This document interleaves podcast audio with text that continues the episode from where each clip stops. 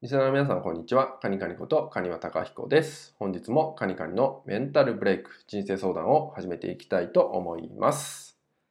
本日もご相談をいただいております。私は自分ばかりが不幸なことが起きている気がしてなりません。やることなすことすべてが悪い方に行ってしまって、自分自身をどうしていいのか正直わからなくなっています。どのようにしていったらよろしいでしょうか。といったようなご相談となります。はい。自分ばかりが不幸な気がするってことになるんですけど、これはですね、実はその人自身が意識してきたことの結果なんですよね。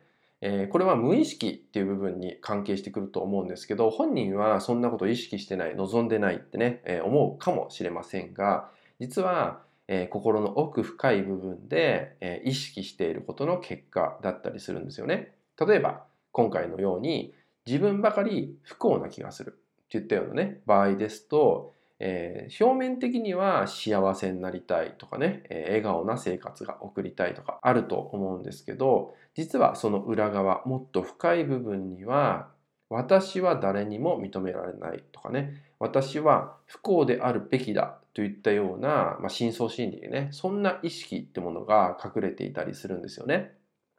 で、実はですね、現実にね引き寄せてしまうものっていうのは、その深い意識の部分にあることっていうのが、現実に起きてしまうことが、とても多いです。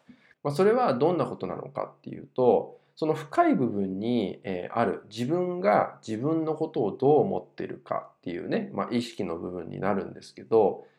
これがさっき言ったように、ネガティブなもの、マイナスなものっていうのが強ければ強いほど、そのアンテナが立つんですよね。で、そのアンテナが立つことによって、自分が、不幸につながる物事、出来事、情報っていうのを受信しやすい状態になるんですよね。で、そうすることによって、やっぱり不幸なんだ、やっぱりうまくいかないんだっていったようなことをとても多く拾いやすい状態となってしまうんですね。これが引き寄せてしまっているってことになります。なので大切なのは、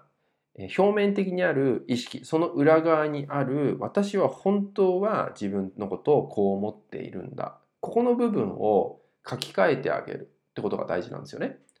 最初に意識してもらいたいのが、その本当は自分のことをどう思っているのかっていう部分が、マイナスな部分っていうのが強く出たら、じゃあ逆にそのまた裏側は何なんだろうってね、そんな自分が嫌だから、じゃあどうなりたいのかっていう部分が、理想の部分ですよね。そこが、もう一度出てくるといいのかなと思うので、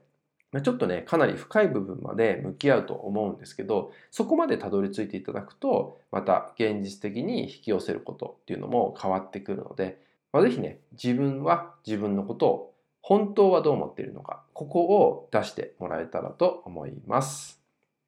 はい、それではね、今回の内容は以上になります。最後までご視聴いただきましてありがとうございました。